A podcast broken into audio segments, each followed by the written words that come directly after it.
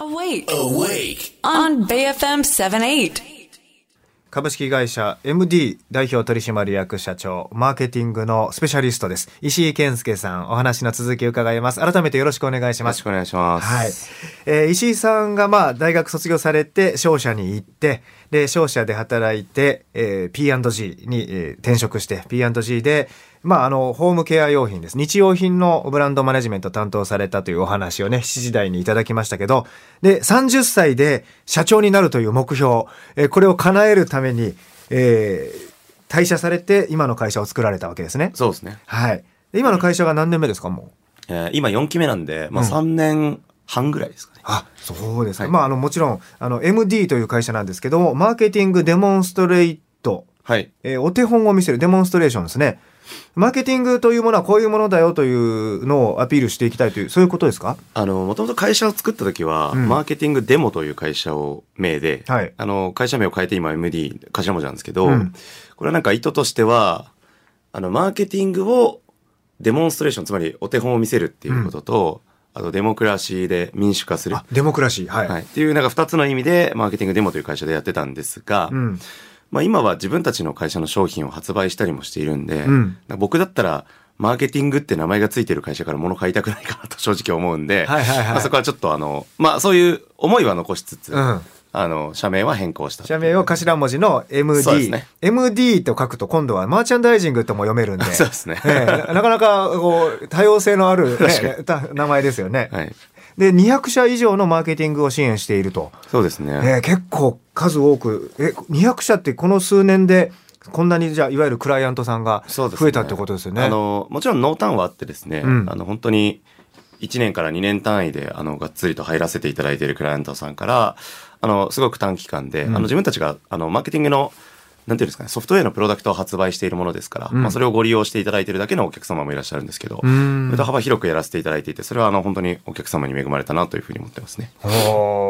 どうですか？その実際いろんな方々の要望があるわけですよね。商品を売っていきたい、サービスを知らみんなに知ってもらいたいという、一番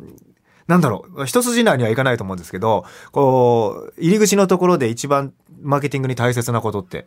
ああ、でも、まあ、これもあの、一番重要なのは何かってもちろんフェーズによるとはうん。思うんですけど、結局、マーケティングをやっている人たちっていうのは、より高く、うん。より多くの人に売りたいうん。と思ってるんですよ。うん。で特に今の状況だと、まあみんな値上げしてるんで、うん。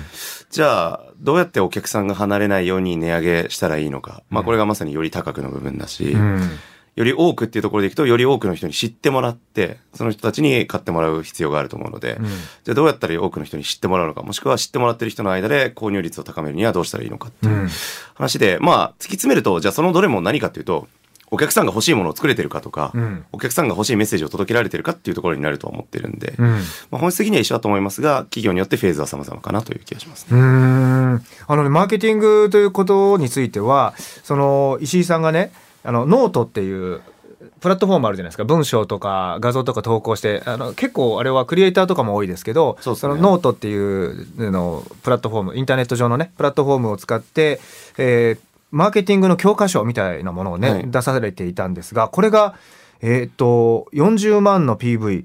えーそれから1万2500以上の、おまあ、いわゆるいいねみたいなものをね、集めたという、これが3年前ですか。これがだからまさに、うんあの創業したタイミングで書いたんですけど、うんうん今調べたら、あの多分100万 PV とかうんになっていて、あ、増えてますか？うん。2万いいねとかで、うん。なんか広告費換算すると15億円とからしいです。え、広告費に換算すると？そういや、そうなんだ。はい。で、なんか2020年最も読まれたノートということに認定されたらしいんですけども、その、これどういうことをこう書かれたんですか、ここには。まあなんかあの、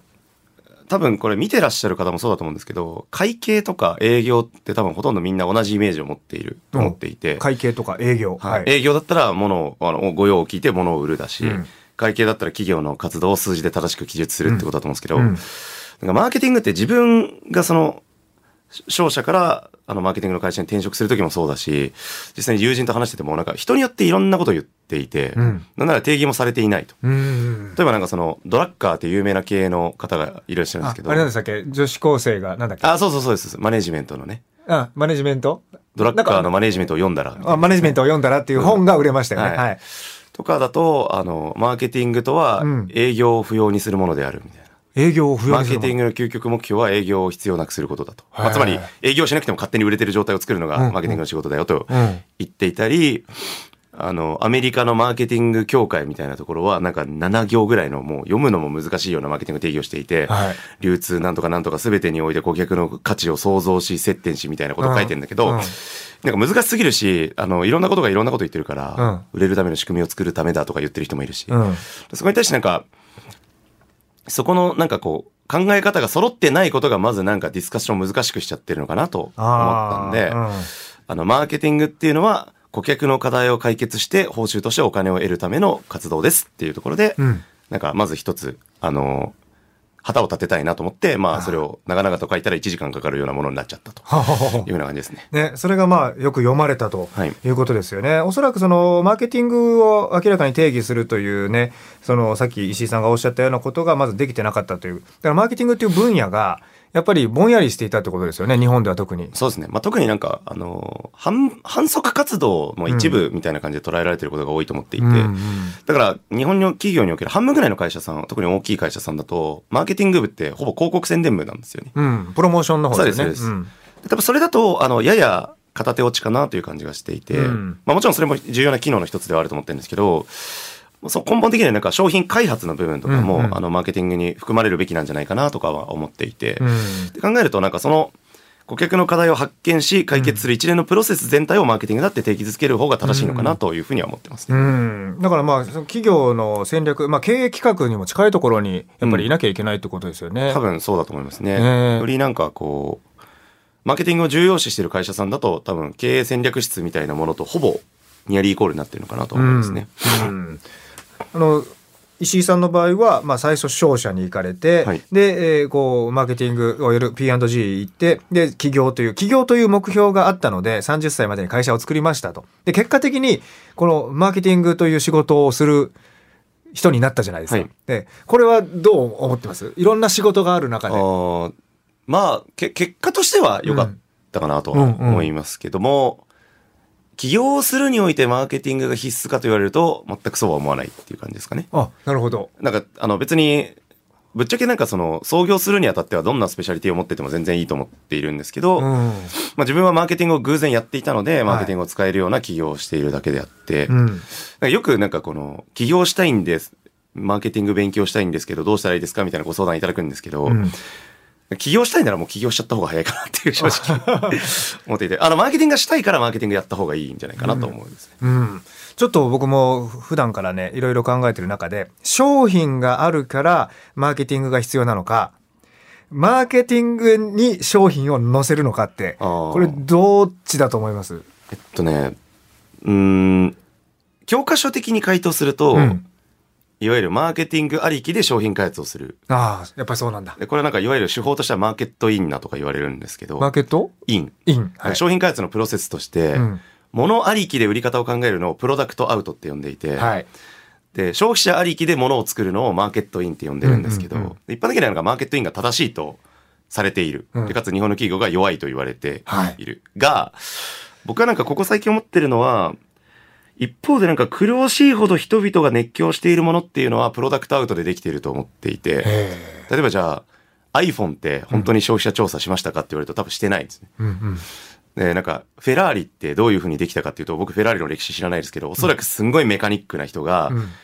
あの、こんな車が欲しいんだってガーンって作ったのが、みんながかっこいいと思って買ってるうん。っていう感じだと思ってるので、なんかこう、苦しいほどの熱狂っていうのは、物ありきで、うん作り手の熱狂みたいなものがあって、それが伝伝わって消費者が欲しくなるんだけれども、うん確実にヒットを打ちたいっていう風なものになってくると、多分、あの、マーケティングありきで作った方がヒット率は高いと思います。あヒット率高いのはマーケットインの方で、プロダクトアウトは爆発的なヒットが出てくるとてかその爆発的なものはそっちからしか生まれないんじゃないかなっていう感じですかね。だだけども、あの、全くえー届かないものも生まれてしまうってことですね。プロダクトアウトになってほとんどは失敗すると思いますけども。ほとんどは失敗する。うんそうか。で、今ね、あの、新しく作られた、まあ、まあ、4年目に入られてますけど、あの、石井さんの会社で、えープロダクトを作るということも取り組まれているんですよ。これがまた面白くて、僕もちょっと商品、あの、使わせてもらったことあるんですけど、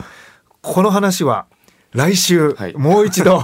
石井さんに、えーこのスタジオに来ていただいて、えーお話しいただきたいと思います。これがまた面白いんですよ。えー今日は7時台と8時台、えーご登場いただきました、えーマーケティングの専門家です。株式会社 MD の社長、石井健介さんでした。来週もまたよろしくお願いします。来週もよろしくお願いします。今日はありがとうございましたありがとうございました。